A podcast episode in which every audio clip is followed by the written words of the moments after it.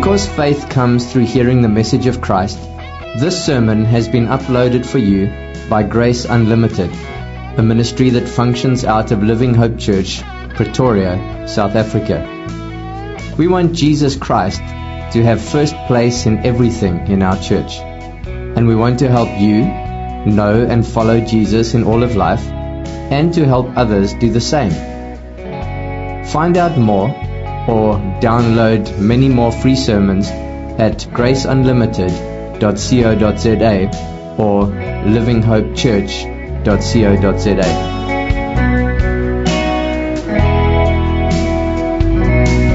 Good morning, everyone. It is wonderful to be with you again this Sunday morning where we come now to study the Word of God together. As I encouraged you from last week's message, I hope some of you, uh, all of you, have taken the time this morning even just to read a little bit about the passage, uh, some of the passage we'll study today, and preparing your hearts for God's Word to do its work in your life. Okay. Well, one of the things I've realized again at the start of this year is that communication is very important. I think you all would agree with me. Good communication is vital for anyone and everyone because it affects so many areas of our lives. Everyone here loves and appreciates good communication and all the different kinds of relationships we have. I mean, it's vital for a good marriage, right? Between a husband and wife between a parent and a child. Any employee loves good direction and communication from their boss. I mean, even here in the church, communication is very important between leadership and the members, even amongst the members themselves. But the same is true in our relationship with God. Communication is important to God because we serve and worship a God who communicates. A God who is, whose word is so powerful that when He speaks, all of life comes into existence. Last week we spoke about the first target we have for this year, which is making God's word the very center of your life. And He spoke about some reasons why. First reason was because of what God's Word is. You remember. The inspired, God breathed, life giving words of the Almighty Creator of this universe. We also spoke about what it can do. That it teaches us doctrine. It shows us where we sin. It provides that correction, and God's inspired word is useful for training us in righteousness. And all of that has a great purpose, God says, so that He can make you completely complete. Completely complete for every good work that He has prepared for us. But for that to happen, church, we said we must actually spend time studying God's Word. And so we're trying to make the most of our time in doing that even today because we know that God's powerful Word is able to save. We know that. But it not only is able to bring someone to salvation, it also now continues to work in us as we study it and meditate on it. And it's all because of God's grace, because He has communicated with us. Because one of the realities in our relationship with God is not, not only does He communicate with us, but He makes it possible that we can now communicate with Him. Ephesians 1:13 Paul reminds us that in him you also when you heard the word of truth the gospel of your salvation and believed in him were sealed with the promised Holy Spirit. You see, it's only those who truly believe who have the Holy Spirit within them. It's those who will have a real appetite for prayer. God has saved us for good works, but He has also saved us for fellowship with Him. He has brought us into this new relationship because of Jesus Christ. And He wants us to talk with Him. He wants us to pray. And so today we're going to talk, be talking about praying. Praying. And the importance of what we talk about and how we talk when we talk to God. Now, let's say I told you that you can have an hour long conversation or an interview with someone that you think is really important or that you would really like to meet. I mean, this could be your favorite author, a celebrity, a sports star, perhaps even a world leader. This is great anticipation as this time is coming closer for this interview conversation to happen. You're really excited to have this conversation with this person that you think is so interesting. But this time has now arrived, and you're having this conversation, and this conversation is going great. But then it comes to an end, and you're like, man, that was really great. I loved it. Now, what if I told you you could have that same conversation with that same person again tomorrow? Would you be excited to do that as you were the first time? Maybe you would think, okay, maybe I missed a couple of things in the first round. Let me be more attentive in the second round. Now, what if you had to have that same conversation again the following day? Maybe now you'd be like, oh man, I don't want to do that again. Talk about the same stuff again. I think for anyone, if they had to keep having the same conversation over and over again, it would start to feel empty and useless and even frustrating, right? But now I wonder if that is how people feel and what is actually happening when they're talking with God. If you stop and think about it, you might feel as if you're talking to God about the same things all the time. And as a result, your prayer life is not that personal or as meaningful as you would want it to be. You don't really feel that close to God, but that's not the only problem, is it? How many of us struggle to get through a time of prayer without our thoughts drifting into thinking about all the other things that's going on in our lives? Where it feels that when we pray, our prayers are all over the place. One moment you're praying for this, this coworker who needs Jesus. But before you know it, the next moment you're, you're, you're talking with God about and asking for money again to help pay those bills. Which, if we're honest, is a default problem many of us have. We are selfish when it comes to our prayers. I mean, this is what James talks about in James 4, verse 3. He says, You ask and do not receive because you ask wrongly to spend it on your passions. You see, at least one thing James is saying here is that there is this wrong kind of praying, right? Where there's this clear evidence of selfishness and a lack of focus with the wrong motivations. And without focus, one of the things that happen is that our prayers become more and more general. Have you ever noticed that in your own prayer life? They're not specific anymore. You're back at praying about the same things all the time.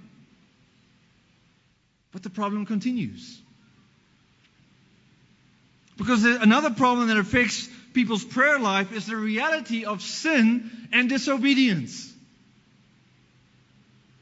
Instead of dealing with that sin, people get comfortable. And perhaps what the prophet Micah says is happening in Micah 3, verse 4, where the prophet writes, Then they will cry to the Lord, but he will not answer them. He will hide his face from them at that time because they have made their deeds evil. What about Proverbs 128? Then they will call upon me, but I will not answer. They will seek me diligently, but they will not find me. See, one of the things the Bible teaches us is that sin and disobedience hinder our relationship and communication with God. And what usually follows over time are people who start to avoid God which results in a, a, lack of faith where there's no confidence to talk to God anymore. Because the mind and the heart are full of doubt. James 1 verse 6 again. But let him ask in faith with no doubting. For the one who doubts is like a wave, is like a wave of the sea that is driven and tossed by the wind. And because there's this lack of faith and all this doubt and sin and these feelings of being all over the place in your prayer life, talking about the same things in general ways, not really knowing what to say to God, eventually leads people to a prayer life that doesn't even exist. Communication is breaking down. And things start to go wrong. But what's the solution to this problem? What can we do to improve our communication with God? Today, I want us to consider the second target we have for this year. The second target we're aiming for, which is not only praying more, but specifically praying the Bible more. Praying the Bible more. In other words, I want to show you today that one of the ways we can change the way we talk with God and have this wonderful, deep, meaningful prayer life is by using God's Word to guide us in our conversations with Him. Which means I, I want us to get specific in our prayers by learning how to pray God's Word. And I'm sure most of us will understand and agree that prayer is a vital part of the Christian life. The Bible has so much to say about prayer. There's no way we can cover all that in one message. But for example, just turn with me quickly to Ephesians chapter 6. Ephesians chapter 6. This text will help shape the overall thinking uh, about prayer that we're going to talk about today. You see, in Ephesians, at the end of this amazing letter, where Paul has just unpacked and encouraged believers about all the resources they have in Jesus Christ, he teaches on the need of using the armor of God. We know this, this portion so well. The armor of God as we engage in the spiritual battle against the devil and this world. And one of our weapons in verse 17 is the sword of the Spirit, which Paul says is what? The Word of God.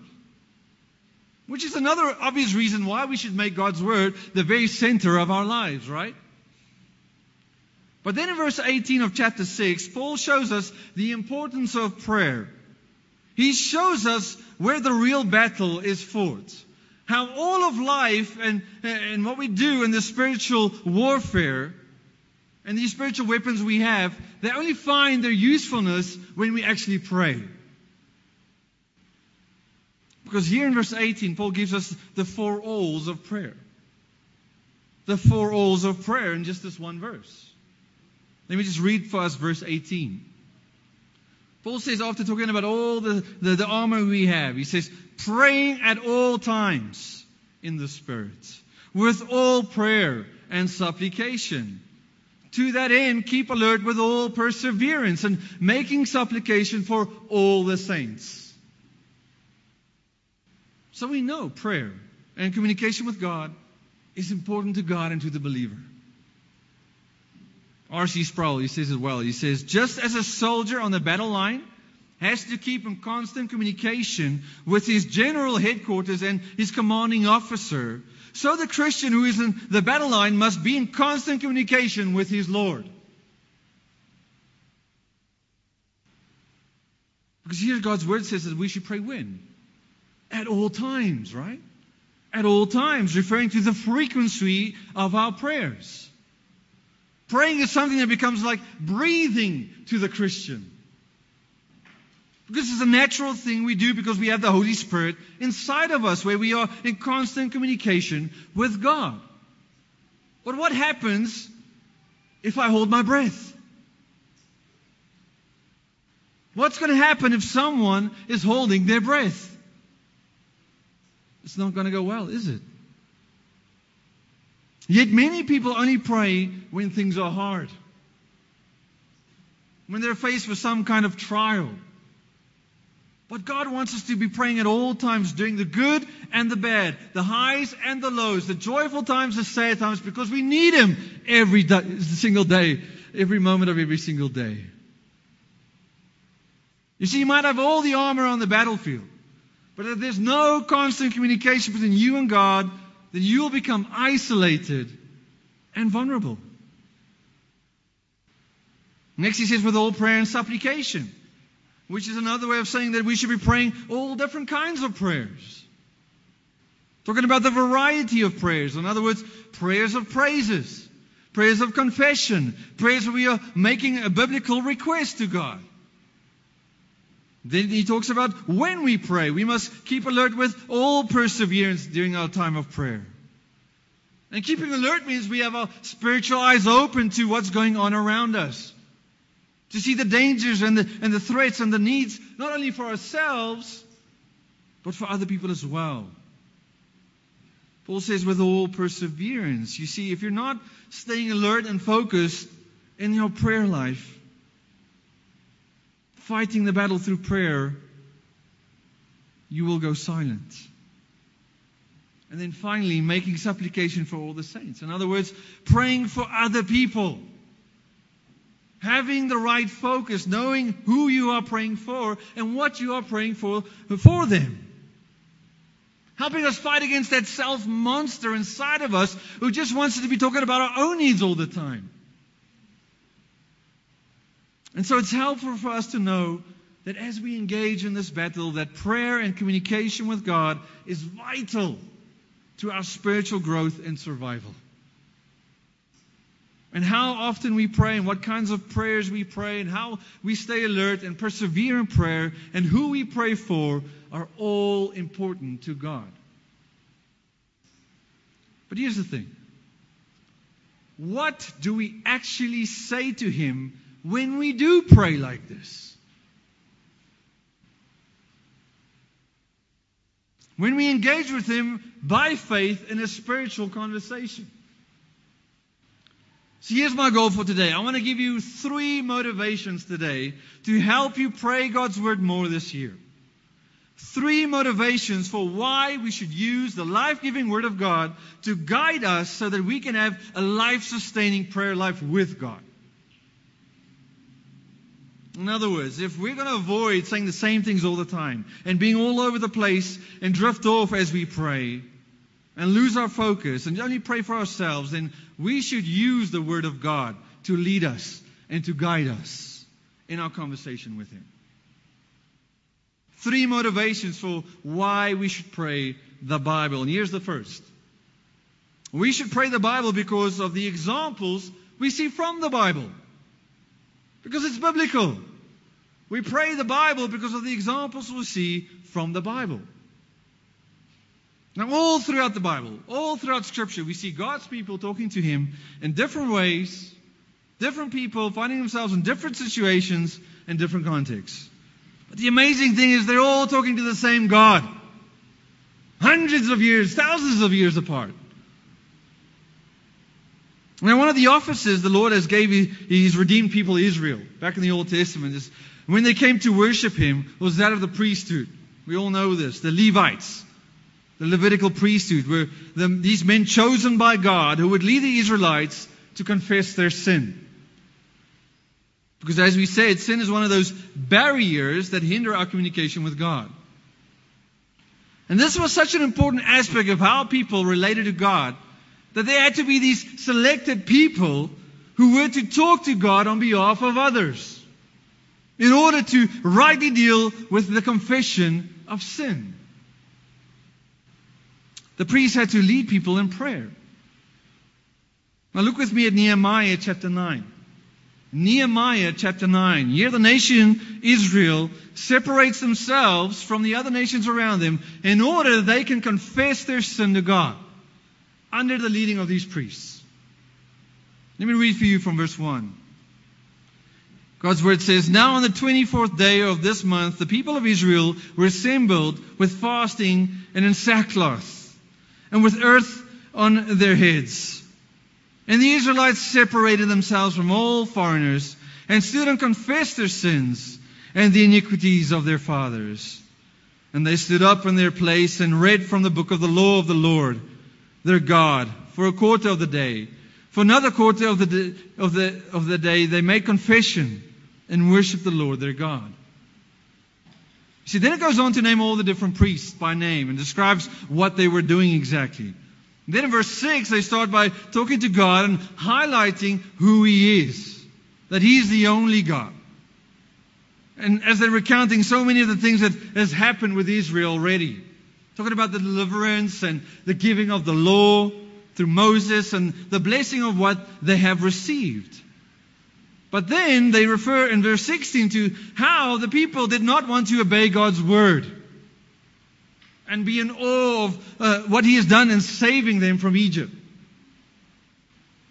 But then in verse 17 specifically, they are praying God's word back to him, saying this. They refused to obey and were not mindful of the wonders that performed among them, but they stiffened their neck and appointed a leader to return to their slavery in Egypt. Here it is. But, but you are a God ready to forgive, gracious and merciful, slow to anger, and abounding in steadfast love, and did not forsake them. These are the same words we find later in Psalm 86 verse 5. For you, O Lord, are a good and forgiving, abounding in steadfast love to all who call upon you. So as the people were confessing their sin to God through these priests, they were actually using the word of God in Exodus 34 6 and applying it to this very specific situation. To guide them in this prayer. Because the next in verse 18 we see it's talking about the golden calf incident, giving us more context to the sin and the unfaithfulness of, of Israel in this situation. So as they were using God's word in this prayer, they were appealing to God, but stating that He indeed is a forgiving God. That God is gracious and merciful, slow to anger, who abounds in steadfast love.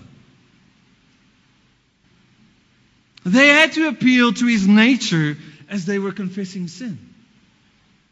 Which is an example that things can get very personal as we confess our sin to God. Because as we use God's word in this way, we stop and recognize who we have actually sinned against. It's sometimes hard to know what to say when we confess our sin to God because we're so overwhelmed by it. Especially because we have to do it so many times. But one example to help us is by using God's Word to guide us in our conversation with Him. Another example we see in the New Testament. Look at the book of Acts, in Acts chapter 4, the apostles, they're getting in trouble because they were teaching people about Jesus. They end up in prison, and eventually, after another stern warning, that said they're not allowed to teach people about the resurrection of Jesus, they were released again. But do you think this warning is going to stop them from telling people about Jesus? No, it didn't. And so we read in verse 24, Acts 4:24. And when they heard it, they lifted their voices together to God and said, Sovereign Lord, who made the heaven and the earth and the sea and everything in them, who through the mouth of your father David, your servant, said by the Holy Spirit, now they're quoting the, the, Psalms here. Why did the Gentiles rage and the apostles plot in vain? The kings of the earth set themselves and the rulers were gathered together against the Lord and against the anointed. Then we read down in verse 29 and now, Lord, look upon their threats and grant to your servants to continue to speak your word with boldness. You see, what's happening here is they were praying for boldness to proclaim the gospel. And as they do that, they were shaping their thinking and their, their worship by crying out to God by quoting Psalm 2, verses 1 and 2. To guide them in this prayer for boldness. Using God's own words to frame their thinking of how to deal with this opposition that they're facing for the gospel. Reminding themselves of what is true, of what they know from God's word as they were talking with God. As they were talking with God about talking to others about God. Knowing that this will be opposed by the world. Let me give you one more example. When Jesus himself was hanging on the cross, we see that whilst he's hanging there, suffering for our sins, he could only pray and speak a final few words. And remember, he has been severely beaten, totally dehydrated. And his whole body is being held in place by these pegs through his hands and feet. And so he must muster together the last bit of energy that he has and strength to pull himself up. And what would he say in a dramatic moment like this? He would pray the Bible. He was praying Psalm 22. My God, my God, why have you forsaken me? And what makes this so dramatic is that as he's praying the Bible, he's busy fulfilling the Bible. The very words he was praying back in Psalm 22. So, of course, this is, makes Jesus so unique. We don't pray the Bible to fulfill the Bible. This is what Jesus does. And so he allows Scripture to say, shape his prayer, his conversation with God in such a dramatic moment. Wanting God's will to be done, not his. And at the end, he says, Father, into your hands I commit my spirit. Again, praying the words of Psalm 31:5. One way to live the Bible, church, is to pray the Bible. Is to pray the Bible. Now, if people in the Old Testament prayed the scriptures, if people in the New Testament prayed the scriptures, and most emphatically, we see Jesus praying the scriptures, does that not motivate us to do the same? To be guided by God's revealed word when we confess our sins. When we pray to make sense of what's going on in our lives. When we pray for strength in adverse times. Praying that God will be glorified in what we do. So the first motivation here today is we should pray the Bible because it's biblical. Second motivation Second motivation for why we should pray the Bible this year is because it helps you focus on what is most important. It helps you focus on what is most important. Because the thing is, God wants us to talk with Him about anything, right? Anything. But we so easily drift into praying about the same old things health issues, work and money issues, family issues, the stuff that make us stressed and makes us anxious. And God totally wants you to be talking to Him about that stuff because He knows those things are very much the standard things that are part of your lives. But what if we could talk to God about those things, but instead of having always having the same conversation with Him, we use His Word to guide us, to pray about what is most important according to Him. Because the fact that God has communicated with us means we don't have to wonder what are, what are the most important things to Him. We can know what to pray and to talk to God about because He has revealed that to us from His Word. I mean, for, for example, in the following verses here in Ephesians 6 18, where Paul's talking about the armor of God and all about the four rules of prayer, he goes on to, he's talking about what the church should be praying for him. What does he say? He says, and also for me that words may be given to me in opening my mouth boldly to proclaim the mystery of the gospel, for which I am an ambassador in chains, that I may declare it boldly as I ought to speak. How many of us actually pray and ask God to give us the right words to boldly proclaim the mystery of the gospel? Because more specifically, where can we find the right words that we are to pray to, to bring clarity to the mystery of the gospel? God's words, right? Not ours, God's words. Take a passage like Titus 3. Titus 3, 4 to 7. Let me just read that to us quickly. It says, But when the goodness and loving kindness of God our Savior appeared, He saved us not because of works done by us in righteousness, but according to his own mercy, by the washing of regeneration and renewal of the Holy Spirit, whom he poured out on us richly through Jesus Christ, our Savior, so that being justified by his grace, we might become heirs according to the hope of eternal life. Now imagine you're soaking up the truth of these verses. Not only by reading them, but turning each verse and each big thought into an ongoing conversation with God. When you're talking to Him and praising Him for the fact that God sent Jesus and revealed Himself to us. His goodness and loving kindness in a Savior. That He had to come because you are a sinner who needed to be saved. And that He saves us because of what Jesus did, not because of anything we've done, our own works. All because of His mercy. Thanking Him for how He washes us clean and regenerates us, makes us wake up to the truth of the gospel. Acknowledging that our heart was dead and needed to be made alive. So that we can understand who He really is. Thinking more about what it means that God poured His love out on us through Jesus. What it means to be justified and counted righteous before Him and sharing in the inheritance which is eternal life. See, the more you pray along these lines, the more the mystery of the gospel goes deeper into your own heart. So that when the opportunity comes, you might have the boldness to proclaim it as you ought. As you ought. But not only does God's Word guide us how to pray what is most important and for what is right, it also helps us not to pray in the wrong way. It helps us to pray not in the wrong way because if we're praying through a passage of the Bible, it will prevent us from praying empty, repetitive words and phrases. We know that Jesus warns about this in Matthew 6, verse 7.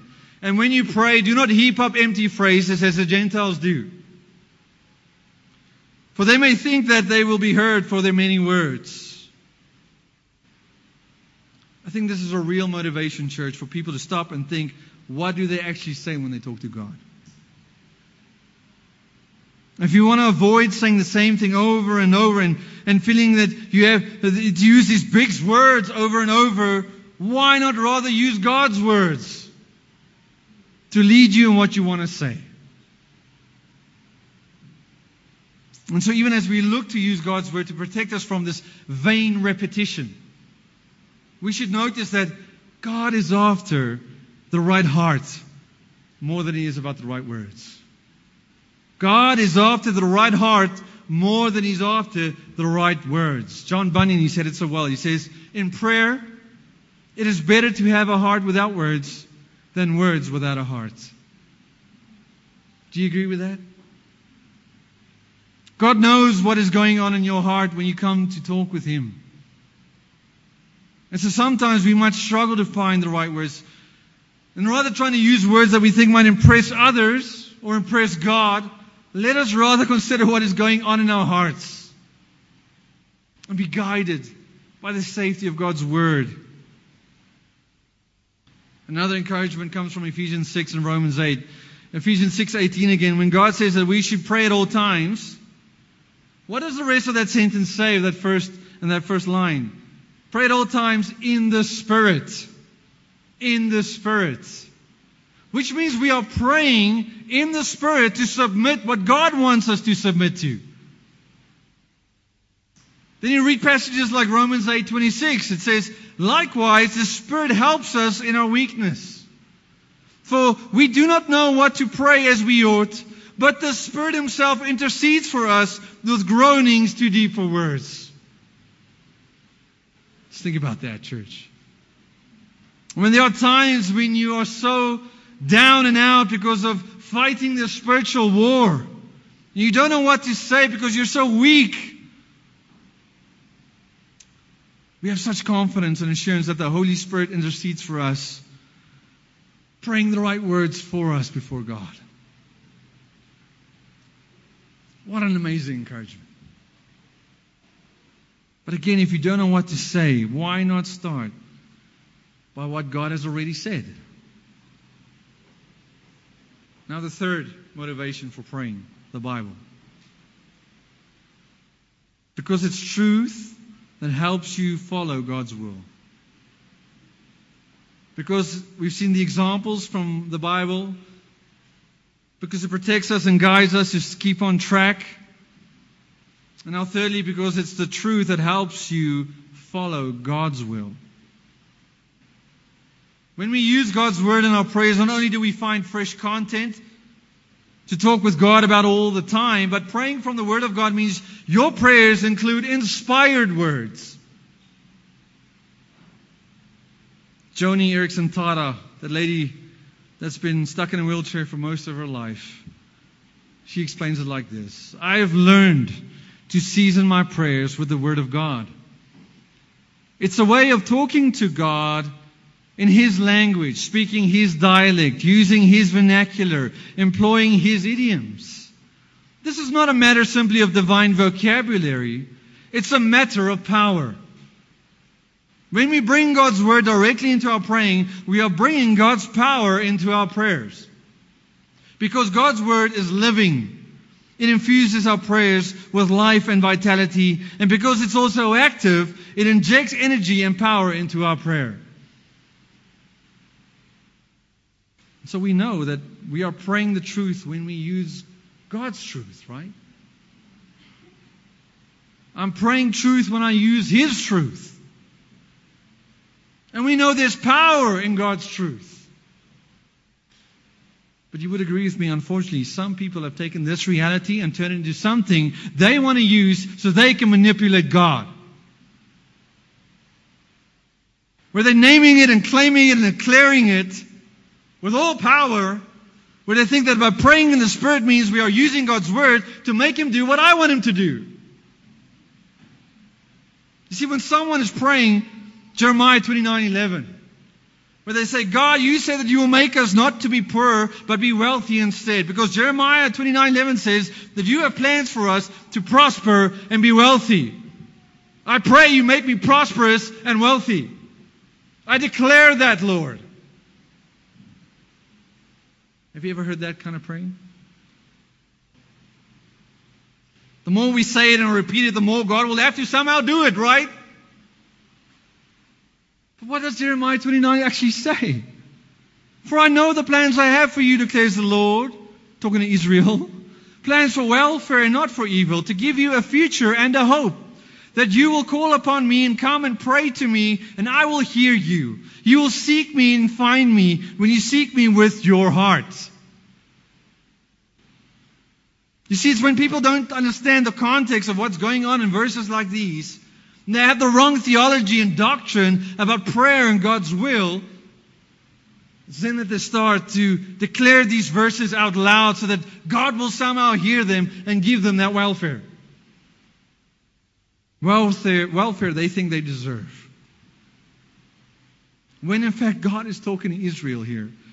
And He does want Israel to prosper, but not in finances, but in their relationship with Him having hearts that truly seek Him, not money. So we have to be careful not to think that just because God's Word is powerful, that we can make God do what we want Him to do by praying the Bible. The reality is, though, that God has made some wonderful promises in the Bible. God has made some fantastic promises in the Bible for believers, and we should be praying those promises back to Him. One man gives an example. He says, God loves to hear his own words prayed back to him. It's like when a small child crawls up on the lap of their father and says, Daddy, when, you are go- when are you going to take us to the zoo like you promised?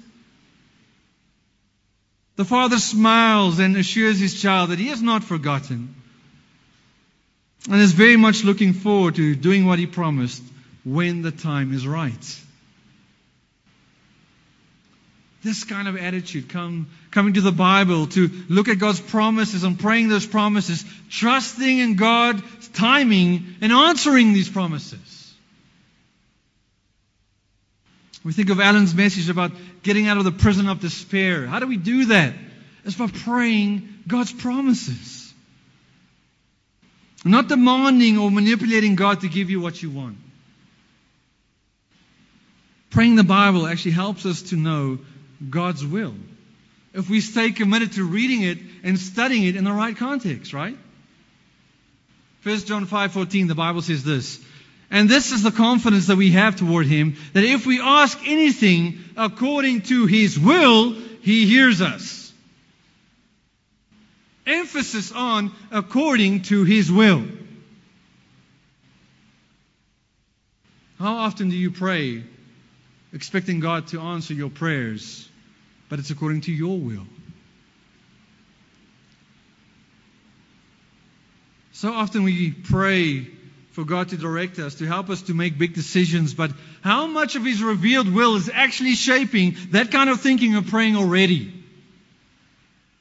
How much of His revealed will in the Bible is helping you know how you can trust Him with your future plans?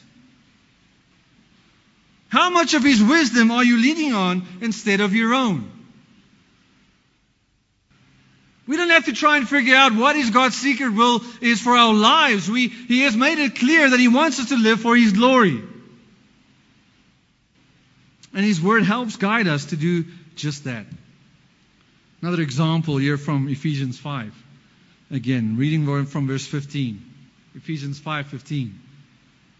We talked about this last week as well, but let's continue. He says, Look carefully then how you walk not as unwise, but as wise, making the best use of the time, because the days are evil. What does the next verse say? Therefore, do not be foolish, but understand what the will of the Lord is. Then you say, What is the will of the Lord? Well, let's keep reading. And do not get drunk with wine, for that is debauchery but be filled with the Spirit, addressing one another in psalms and hymns and spiritual songs, singing and making melody to the Lord with your hearts, giving thanks always and for everything to God the Father, in the name of the Lord Jesus Christ, submitting to one another out of reverence for Christ. A simple reading of the Bible helps us understand what is God's will for your life. He's saying, don't get drunk. That's God's will for your life. Be filled with the Spirit. That's God's will for your life. Sing biblical songs. Always be thankful. Because of your relationship with Jesus, have a submissive attitude. That's God's will for your life. There's a lot in these verses alone that can shape the way we pray and what we pray for and talk to God about. So we have many, many motivations to pray the Bible this year. Because one way to make the Bible the center of your life is to read it, to study it, but then also to pray it. Using God's Word to have a conversation with Him. And so we looked at three motivations of why. Because the Bible gives us examples. We see this from Jesus Himself. Because of how it helps us to pray about the right things, not drifting off and always praying about selfish things of what we want. And to pray truth, using God's powerful, inspired words to help us follow His already revealed will in our lives. One man, J. Graham Miller, he says it like this For freshness of utterance, for breadth of comprehension, for elevation of thought, for intimacy of heart. There is no prayer like that which forms itself in the words and thoughts of Scripture. And so today we looked at these three motivations. Are you motivated to pray the Bible more this year? What does your prayer life look like, church? What are you talking to God about? Now, in closing, I want to encourage you to go home and to put this into practice. We need to put this into practice. And a great place to start is the book of Psalms. We see the guys from the Bible do it all the time, right? They've been praying the Psalms. So why shouldn't we? We should start by praying the Psalms because this is a book that is full of worship language and helps us to talk with God and about God and how we can grow and to love Him and trust Him more. I want to give you an example of this. Consider taking a familiar psalm like Psalm 23. Most of us should be familiar with Psalm 23. And this example can be found in Don Whitney's book called Praying the Bible. This is a helpful resource that has influenced much of what we spoke about here today. But the simple idea is this. You read the first line, the Lord is my shepherd. And then you start to pray. And maybe your prayer sounds something like this Lord, I thank you that you are my shepherd. You are a good shepherd. You have looked after me all my life. And a great shepherd, please shepherd my family today. Guard them from the ways of the world. Guide them into the ways of God. Lead them not into temptation. Deliver us from the evil one. Oh, great shepherd, I pray for my children. Cause them to be your sheep. May they love you as their shepherd, as I do. So you can go on and on and on, but can you see how we've allowed the Word of God to shape what you're talking to uh, about to God about reading something from His Word, thinking about it, and then praying it back to Him. You're still giving thanks about your family. These things are so familiar and, and part of your life, but now you're more specific about what you're praying biblically.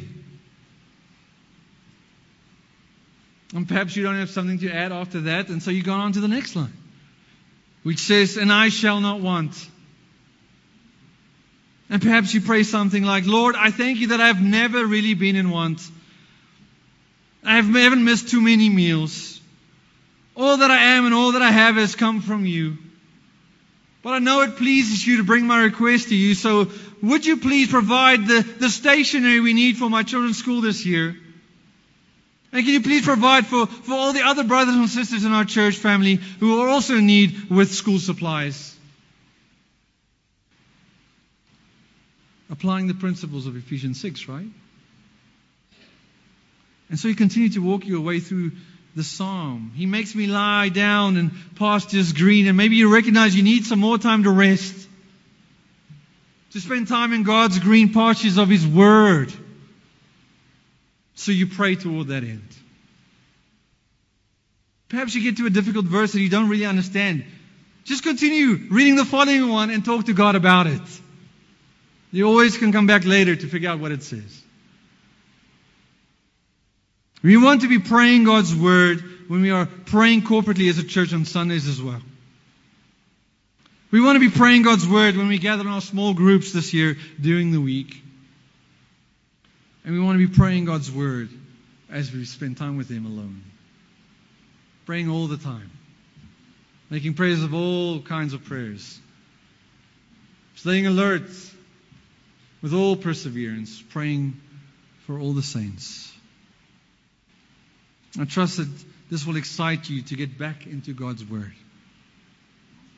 Finding the words you need to be able to have a conversation with Him. The more we want to pray the Bible, the more we want to study it, and the more we want to study and meditate on it, the closer we get to God. It's hard to worship someone and thank someone in prayer if you don't know what He's like. If you don't know who He is. The Bible reveals Him to us. So let us allow His Word to fill our prayers and our worship this year. Let's pray together. Father, we thank you that we can come into your presence with confidence because of the Lord Jesus Christ. Your word says that we can have confidence and that if we ask anything according to your will, you hear us. Father, we thank you for revealing your will to us in your inspired word. Help us to talk with you more and to grow in our love and affection for you more. Help us use your word to guide our conversations, to not allow us to drift off. Help us avoid talking about the same things in selfish ways, Lord. But to read your word and to meditate on it and to pray it so that we can learn more about Jesus and what you are doing in this world through him.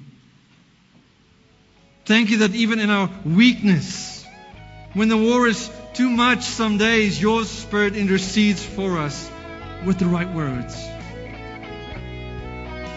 Father God, you are holy. perfect. and Your steadfast love endures forever. We love you. We pray this in Jesus' name. Amen.